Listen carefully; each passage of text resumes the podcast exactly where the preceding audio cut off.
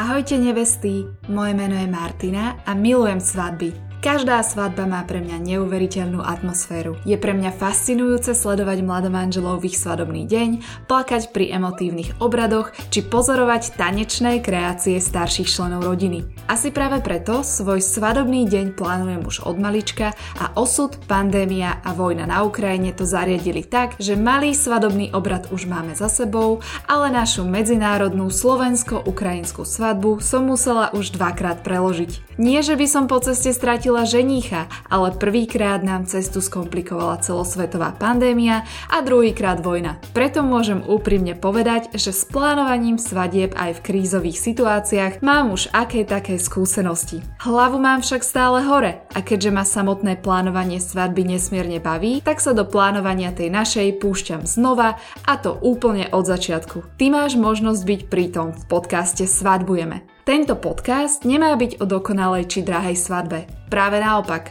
Viem, o čom hovorím, keďže svoju svadbu plánujem už tretíkrát. Pokúsim sa ti poradiť, ako si naplánovať svadbu, ktorá bude pre vás dvoch nezabudnutelná aj bez toho, aby ste mali neobmedzený svadobný rozpočet. V tematicky zameraných epizódach sa s tebou podelím o svojej skúsenosti pri výbere dátumu svadby, výbere priestoru, výbere správneho starejšieho, príprave realistického svadobného rozpočtu, ale aj o tom, aké výzvy prináša medzinárodná svadba a mnohé iné. Tak čo nevesta, si zvedavá, aká katastrofa na mňa čaká pri plánovaní svadby do tretice?